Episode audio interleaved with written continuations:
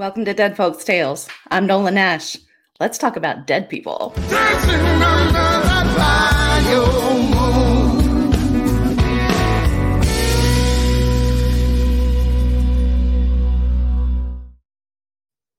Welcome once again to Dead Folks Tales, a copywritten podcast of Authors on the Air Global Radio Network. I am your host, Nola Nash. I am the author of the Crescent City series, which includes both Crescent City Moon and Crescent City Sin. And my new series is launching in March with the first book, Traveler. Really excited about that one. Got to see the cover for that this week. So that's exciting news.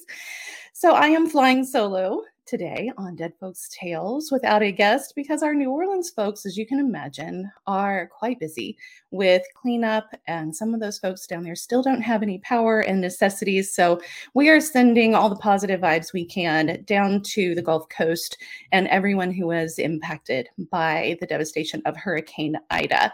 So we're keeping you guys in our thoughts. We are hoping that the recovery efforts are going well. Please reach out and let me know if there is any way that I can help you guys. Any any encouragement I can offer, just know that we are we are really sending all of those great thoughts down to, there to you. You're always on our minds, of course. So tonight, I am going to be telling you a story. Um, curl up, pour yourself a drink, and get ready because today we are talking about the Devil's Mansion in New Orleans. So the devil might have gone down to Georgia, but he lived in New Orleans. Now, you might think, well, okay, great place for the devil to live, right? I mean, come on. What city doesn't really scream, hey, Satan, come move in? Like maybe Vegas or New Orleans. Great place for him to kind of blend in with the, the caricatures that are down there, right? Now, he didn't live where you might think. Lots of folks would think, oh, sure, he's going to go hang out in the red light district, go drinking on Bourbon Street. No, no, no, no, no, no, no. Old Scratch likes to live large. So Satan decided, I think the Garden District is the place for me because, yeah, that's where I'd put him. So he decides he's going to move in down on 1319 St. Charles. So it's about 1820. Devil moves into New Orleans, gets himself settled in over there on St. Charles. In 1840, he decides, hmm, I think I'll get married. So he marries Madeline Freneau. Now, Madeline, she's beautiful, dark hair, pale, exactly what you'd expect, right? I mean, come on. If you're going to marry the devil, this is the image we all imagine, right? Now, the devil decides he's going to build her this beautiful house, this mansion for his bride. Beautiful being a relative term. This is Satan, right? So he builds this house, and each room has its own floor. And there's all these weird staircases that get you to whichever room, whichever floor you need to go on. It's kind of like a 3D MC Escher painting because it's just all over the place and really weird. So old Maddie here and her her hubby Satan are hanging out down there on St. Charles. And you know, neighbors would say that they'd see the devil, you know, standing on a balcony, just observing the town, horns and all. You know, there they are. They're living large the devil, being the devil, has to go leave town sometimes. And so he goes off to do devilly things. I don't know. Maybe that's when he went to Georgia. Who knows? He's got to go play the fiddle. Devil got to do devil things. So he leaves town. Well, he has to do this a lot. He's a busy guy. And Maddie gets bored. So Madeline strikes up an affair with a young Creole gentleman named Alcide. Because if you're married to the devil, having an affair sounds like a really good idea, right? So Alcide and Madeline carry on for a while. And apparently the devil is none the wiser. Now, who knows? He apparently gave Madeline this whole household staff full of little red demons. I know the story was almost believable until that part, right? So the little demons, maybe they're getting wise. Maybe they fill him in. I don't know. Somehow, Devil gets suspicious.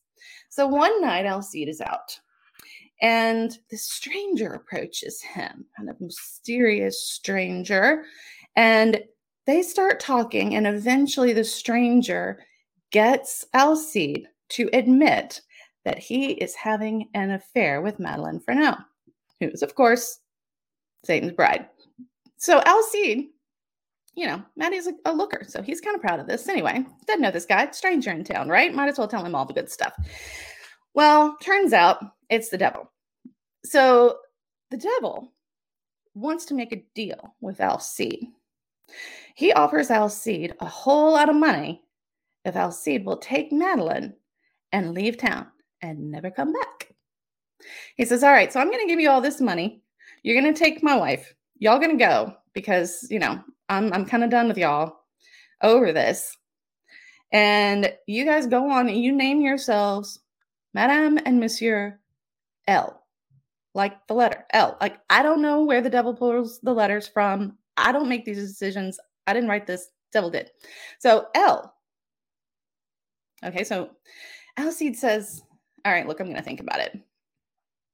You know, so the devil's like, All right, fine, go think about it, whatever. So, devil's gone again. Alcide has dinner at the devil's mansion with Madeline. Alcide's kind of getting tired of this. I mean, he's got to be thinking, all right, lots of money or tempting fate, having an affair with the devil's wife. What do I really want to do? Uh, kind of got over it. And he's like, all right, look. So he tells Madeline about the deal. And so Madeline's like, hmm, that, you know, okay. And then Alcide kind of leans back in his chair and he's thinking, you know what, Maddie? I think I'm going to leave town. Well, Maddie thinks that Alcide means, okay, we're going to take the devil's deal. We're going to take the money. You and I are going to leave. It's going to be great. Fine. We get to be together. Yay. Happy ending. Wrong. Um, Alcide meant by himself. He had just gotten tired of this whole song and dance with Madeline. And so he's decided he's going to go. Well, Madeline, you know, a woman scorned here, been living with the devil, apparently, you know, take on a few of his traits here. Maddie gets mad. I mean, mad as hell, literally. So Maddie attacks Alcide and strangles him with her dinner napkin to the point where she has ruptured a vessel in his neck. Blood goes everywhere. It is all over the tablecloth, all over the curtains, all over everything, all over Madeline. And Madeline is standing there covered in alcidicide and just a mess. The devil comes in. Of course, he comes in then, right? Because that's good timing.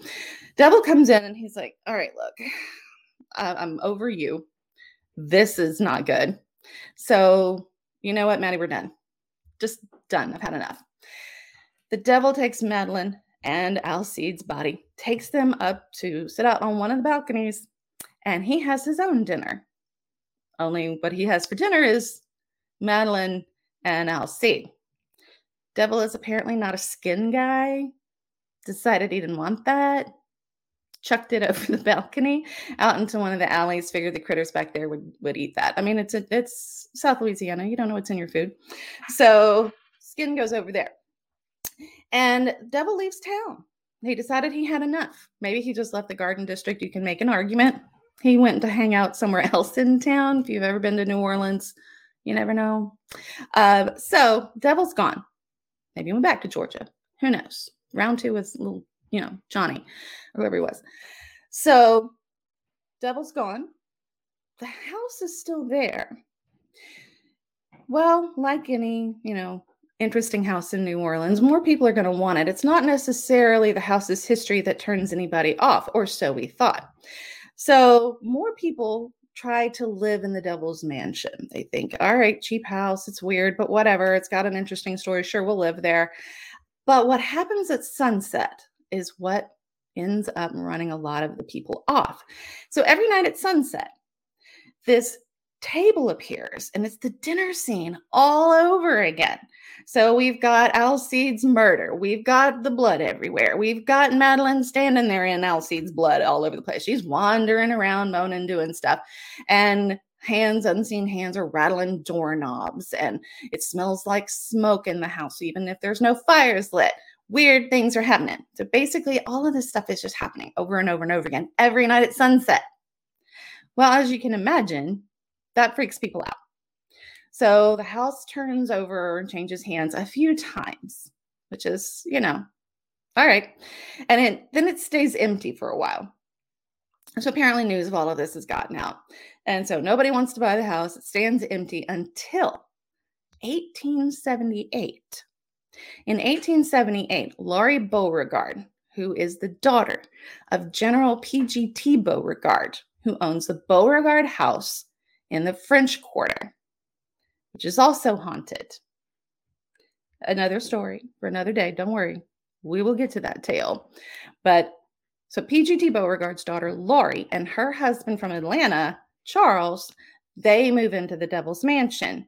Now, Charles and Laurie don't seem to have any problem with these weird roommates they have in this kind of recreation of this terrible, horrific dinner. In fact, Charles is intrigued by it.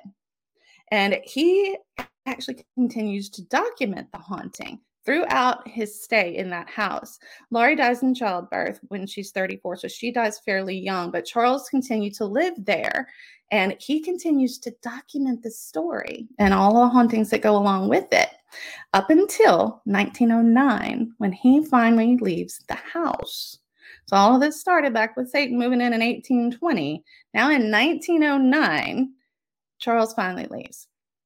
And the house stands empty again.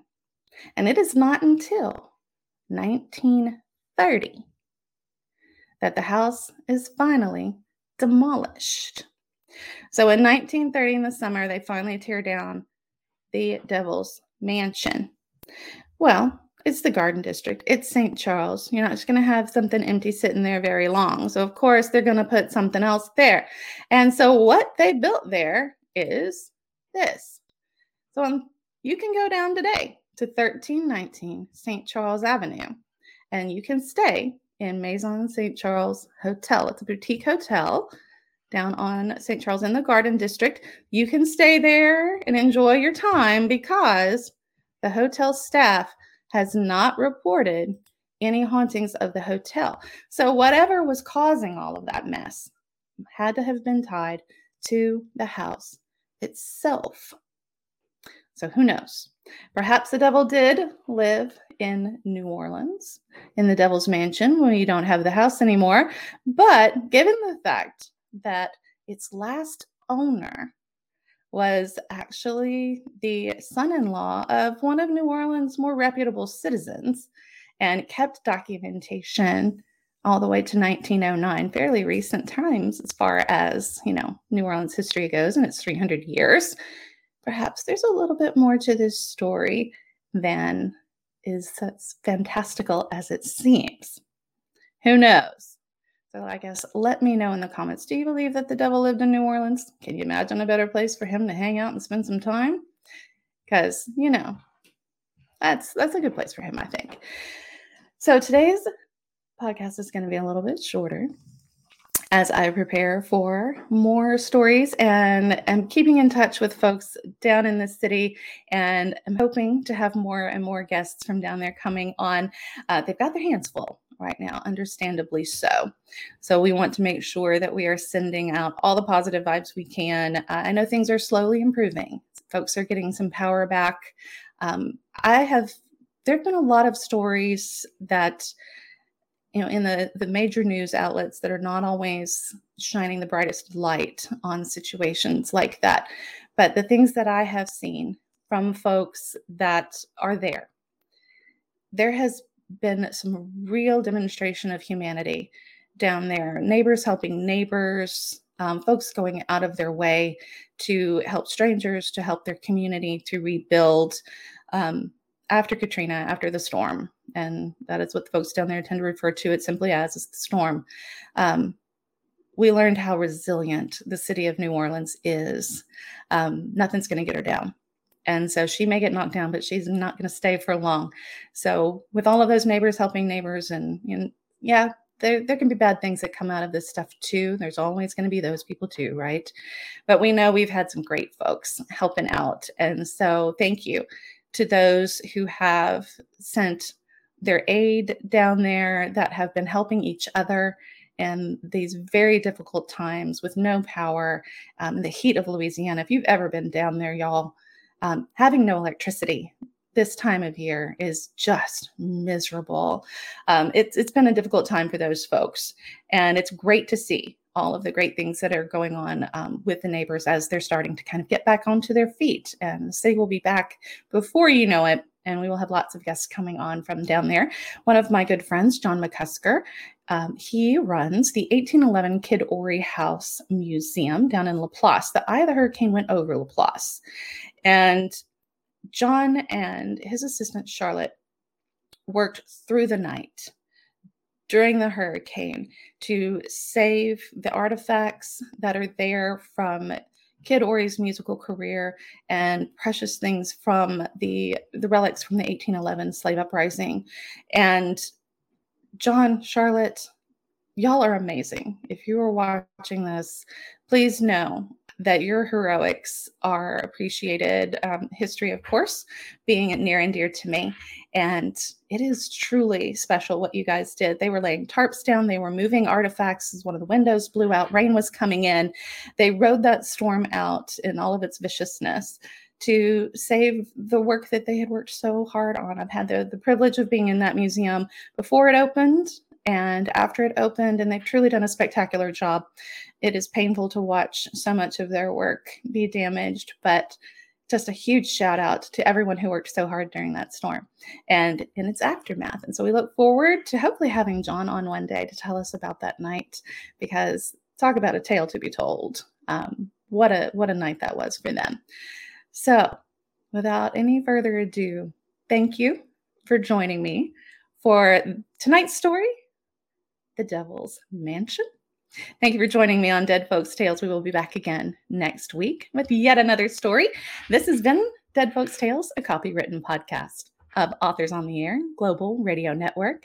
And for myself, Nola Nash, from our executive producer, Pam Stack, and our amazing, amazing dude that handles all the fun stuff that the tech stuff I can do, Roman Sirotin. Thank you so much for watching. Thank you so much for listening and we will see you next time.